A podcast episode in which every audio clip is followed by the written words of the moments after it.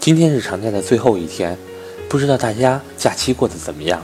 基本上国庆节期间，理财节目是处于停止更新的状态，整个假期都是和家人在路上体验不同的风土人情，给自己做了一个适当的放松和调整。上次在分享《远离风口》这本书的时候，林晋峰因为投资朗诗地产和公司各股东产生了很大的分歧和矛盾，这也导致了接下来的。分道扬镳，其实造成这样的结果也是情理之中。毕竟所秉持的投资理念是不同的，就好比格局商学院倡导的是价值投资一样，同样也有很多人不认同。求同存异，让我们来共同进步。接下来我们来继续分享林晋峰的故事。我是格局班主任韩登海，格局商学院十月十四日和十月二十八日。分别在深圳和成都有安排投资理财面授班。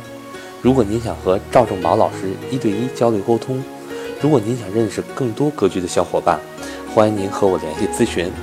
我的手机和微信为幺三八幺零三二六四四二。投资朗诗之后不久，林晋峰与他的股东们不得不分道扬镳。二零零三年，林晋峰创始银信时，集团共有八位股东。这八人也是后来盈信集团投资决策委员会的成员。每一笔交易拍板决策之前，原则上都需要在投资决策委员会上表决通过。正如我们在前文所说的，盈信这八位股东也并非等闲之辈，个顶个都是投资老手。这是当年林晋峰之所以愿意邀请他们加入盈信的原因所在。这些股东多数出身于传统的正规金融机构。他们希望将那些传统投资机构的流程复制到银信身上，在他们看来，这是走好第一步；但在林晋峰看来，这是一种束缚，像绳索一样捆住了投资的手脚，动弹不得，越来越不舒服。二零零三年投资茅台、长江电力时，股东们就开始无法理解或全部赞同林晋峰集中投资的理念，他们习惯的投资手法还停留在。往日读卖方报告，听各种消息的层面，但林晋峰已经尝试着用基本面分析的方法去研究投资对象。台上十分钟，台下十年功。每一笔看似集中的投资背后，他做了充分的功课。比如林晋峰投资长江电力，短期就获得了接近百分之五十的绝对收益之后，其他股东也开始关注水电，他们将另一家水电企业。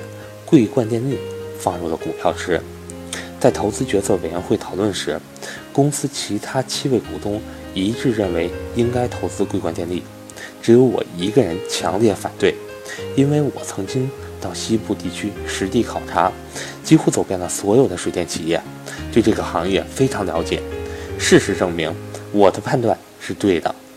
在林晋峰对投资桂冠电力一票否决之后，桂冠电力的股价。在不到一年的时间里，几乎腰斩。